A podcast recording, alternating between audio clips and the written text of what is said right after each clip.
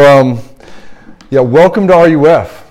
RUF is a Christian ministry on campus. We're here for Christians and non Christians to help you explore what it means to follow Jesus while in college. So, if it's your first time, especially, welcome. I'm really glad you're here. And uh, I'm excited. I'm super excited. I'm kind of pumped out of my mind for this message tonight. I don't know why. It's a super cool passage. I'm really excited to preach it to you.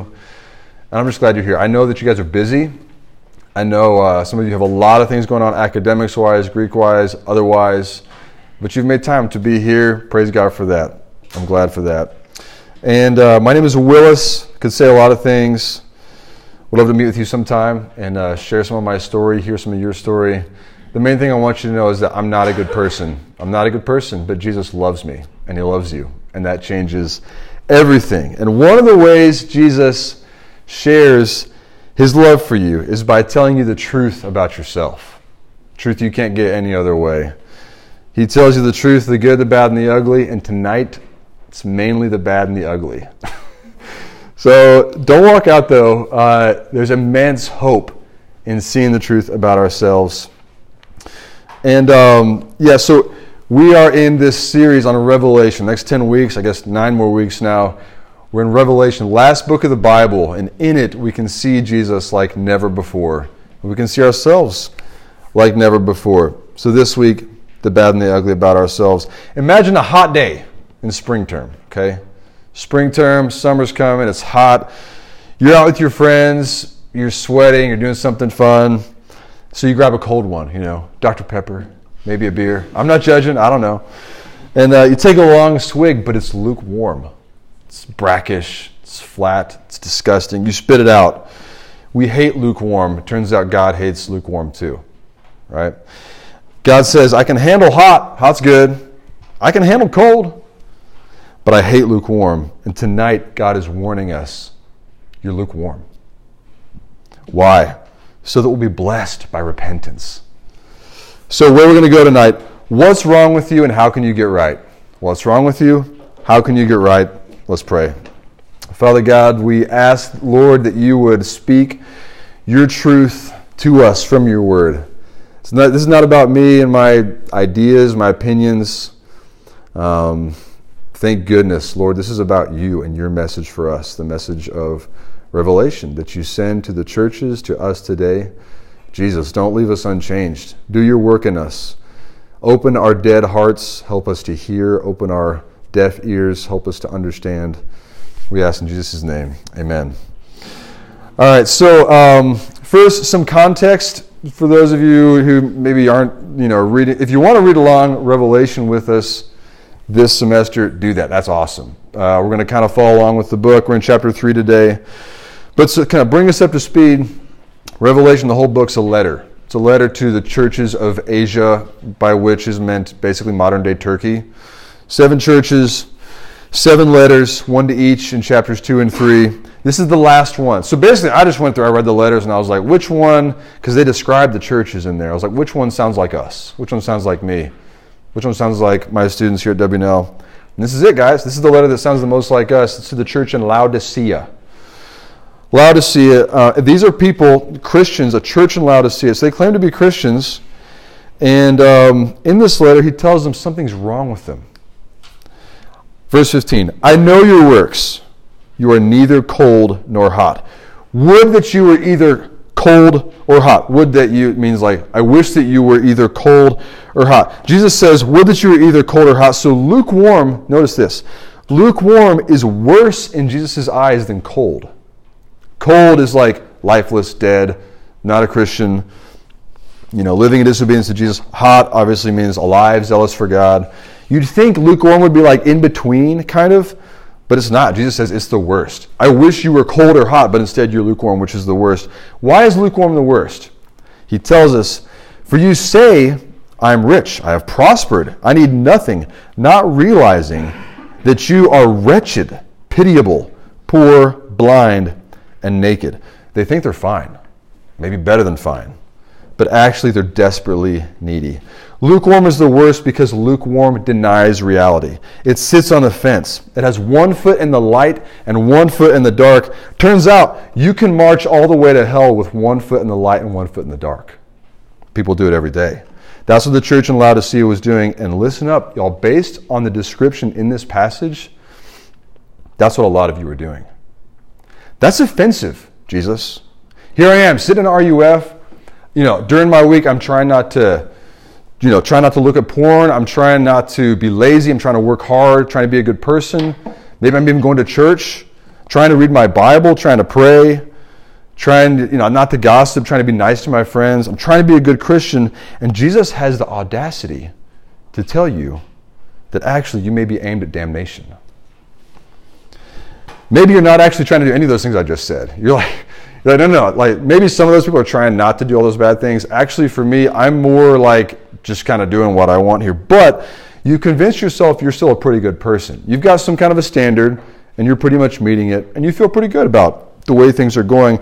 Jesus has a different take on your life. You may be aimed at damnation. I told you guys in this book, Revelation, we're here to see Jesus like never before. He's not interested in making you happy, He's interested in making you holy. He doesn't mind offending you up and down if it wakes you up into eternal life. He's totally willing to make you miserable for a couple years to give you perfect joy for eternity. And just in case some of you born again Christians who are sitting here are like, okay, great, another sermon is for like all the lost pagan people here. You know, I'm going to start tuning out. Remember who this letter is written to. It's written to the church. It's written to Christians in Laodicea. People who in the first century, by the way, they risked their lives to claim the name of Jesus. So, in terms of like being a good Christian, they got all of us beat. And Jesus says to them, look out. To them and to us, any who straddles the fence, Jesus says, it makes me sick. It makes me want to spit you out of my mouth. Jesus can, listen to this, guys. Listen up. Jesus can handle your drunkenness, your sexual history, your sexual present, your addiction, your dependence on yourself and not Jesus. He can handle your lying, your cheating, stealing, pride, anger, lust, gluttony, manipulation, self obsession, apathy, gossip, the secret thing you did last Saturday night. He can handle all of that. He died on the cross to pay for that sin with his blood. It's totally handled. It wasn't easy, but he did it because he loves you. It's right there, verse 19. Those whom I love, I reprove and discipline. So be zealous and repent. Okay, but, so he can handle all the sins we do. But if you pretend that any of the things that you do, any of those things are okay, if they're manageable, you know, maybe no big deal because they don't seem to really hurt anybody. If you kind of feel like you got it under control, maybe you can like address that in three or four years and you're out of college, you know, when you want to get married, have a family, whatever. If that's the way you feel, Jesus is warning you people who think like that, I spit them out of my mouth. Verse 17, he says, We're wretched, pitiable, poor, blind, naked. Not physically, not tangibly. This isn't talking about your relationships, you know, your mental health, uh, your academics, your career, even your emotions. When he says we're this way, he's talking about the true condition of your eternal person apart from Jesus before the God who made you. He's talking about who you will be without Jesus when you stand before the throne of heaven, when either you die or he comes again. Wretched, pitiable, poor, blind, naked, because you're a sinner, guys.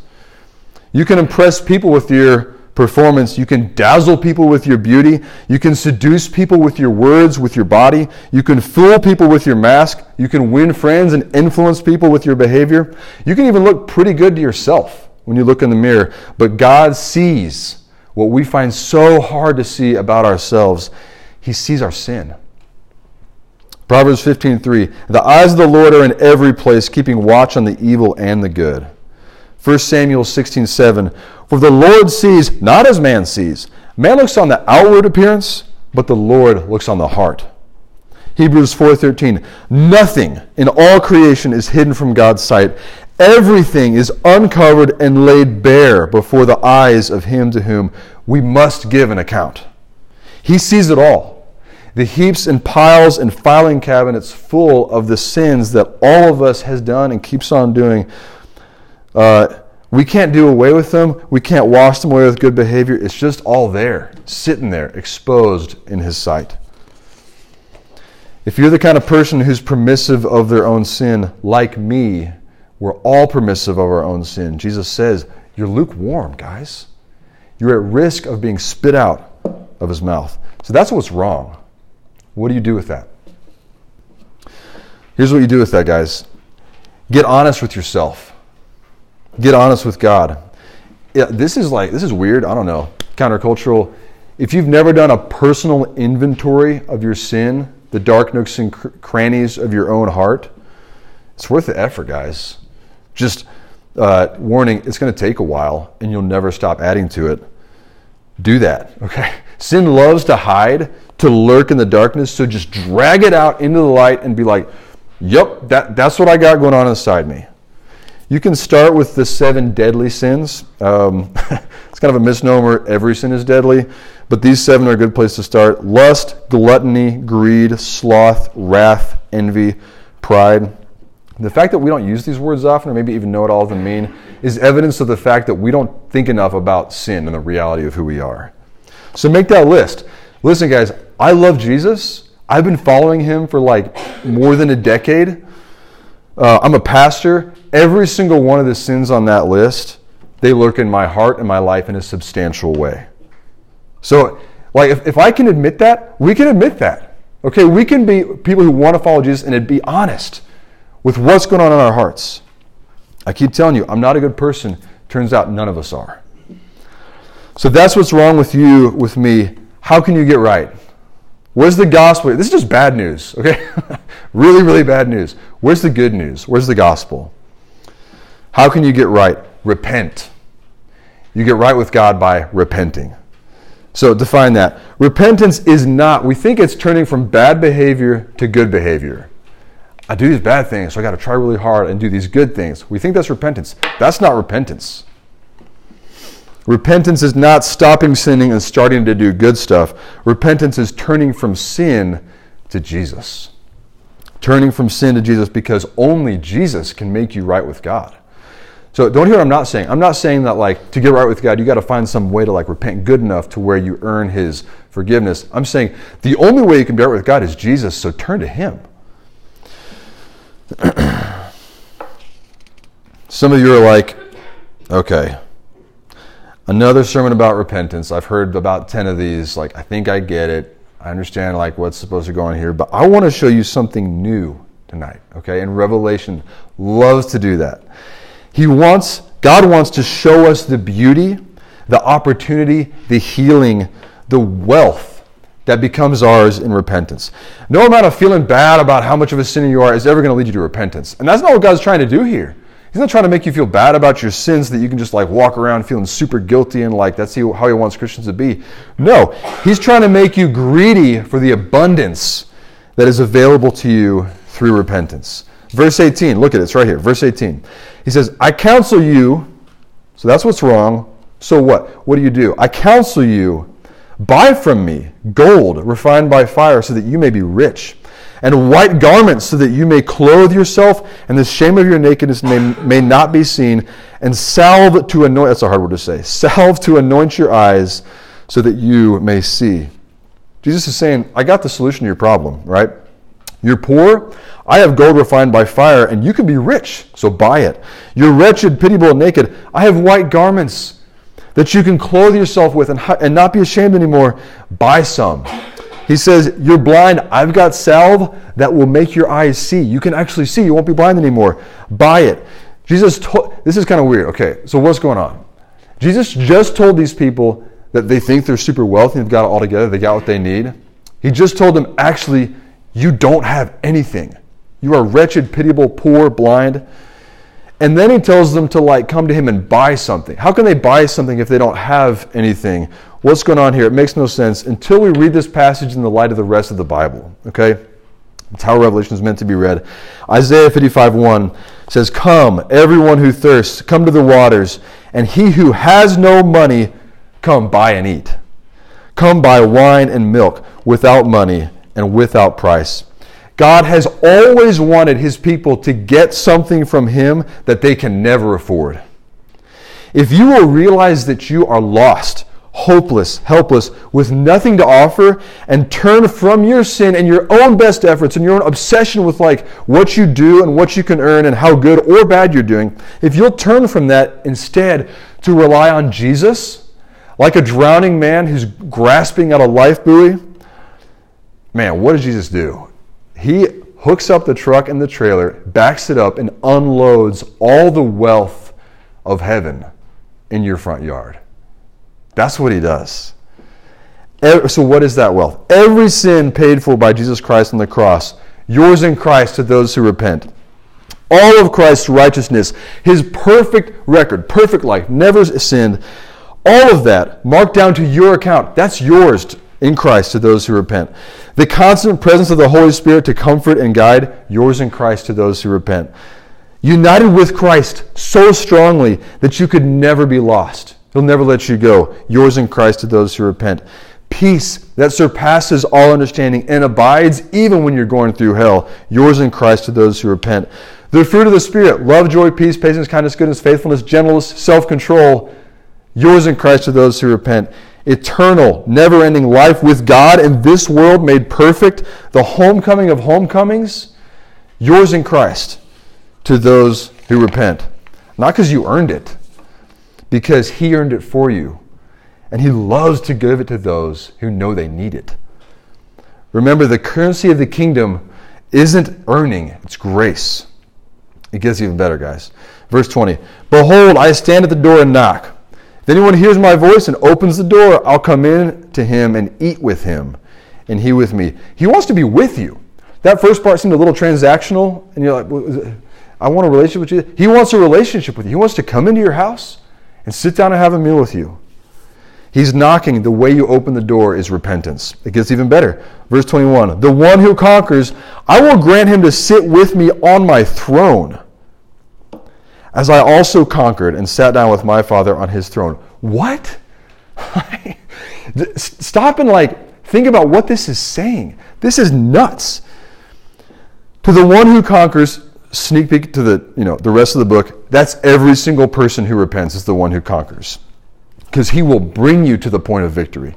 To the one who conquers the king of heaven scoots over and makes room for you on his throne. That is nuts. This is where we see god's heart right? Maybe before we got kind of offended I like the way he tells us the truth about ourselves. Maybe we hate the thought of repenting, like, that sounds just awful. I do not want to do that uh, maybe we still love our sin. It's like, okay, I kind of like to re- repent, but like honestly, I'm really enjoying my life right now. But look at the God who calls you to repentance.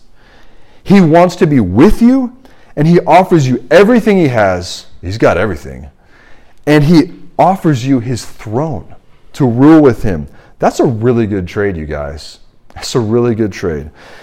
This sin for now, or the throne of God for eternity. It's a good trade. Make the trade, right? Make it. Make that trade. How? How do we do that? When God gives you the gift of feeling guilty, this world is not going to ever tell you that guilt is a good thing. Okay? The world that we live in is going to say, you feel guilty? You need to squash that like a bug. You need to like find some kind of way to feel great about yourself. That's a lot of pressure, actually. When God gives you the gift of feeling guilty for things that actually are wrong, actually things that make that literally make you guilty, when he gives you that gift, stop what you're doing, get alone, hit your knees, our bodies are connected to our souls, and tell God, Lord, I know that what I just did, I know it's a sin against you. I hate that I did that. I hate that I love to do that. Lord, please help me to live for you. Thank you for forgiving me in Jesus Christ. This is not you like trying to find some kind of special way to convince God that you're super sorry and like you're beating yourself up like, ugh, ugh. He doesn't want that. He's not interested in that. He wants you to believe that you are forgiven in Christ and to walk out of that prayer with your head held high, not like morose for a few days until you kind of get some good deeds under your belt so you can feel good about Jesus again. He wants you to stand up and walk around like God is smiling at you because He is reminding yourself that you are forgiven, innocent, loved by God, cherished by your Heavenly Father. Believe it and get help believing it. We need help, guys. That's what God's word is, is a reminder that you're loved by God. That's what prayer is, communion with the Father who loves you. That's what this is, a community of people who can help us remember that we are not defined by our worst deeds. We're defined by the God who loves us and does away with our worst deeds. Remind yourself of the fact that if you trust that Jesus has made you right with God, you're right with God. Period. It's like that Mumford and Sons song. If I say I love you, I love you. He says he loves you. He loves you. Truly holy, truly holy people, they don't walk around feeling holy. They definitely don't walk around feeling guilty. They walk around feeling forgiven. Amen. Trust Jesus. Repent. Be blessed. Be forgiven. Amen. Let's pray.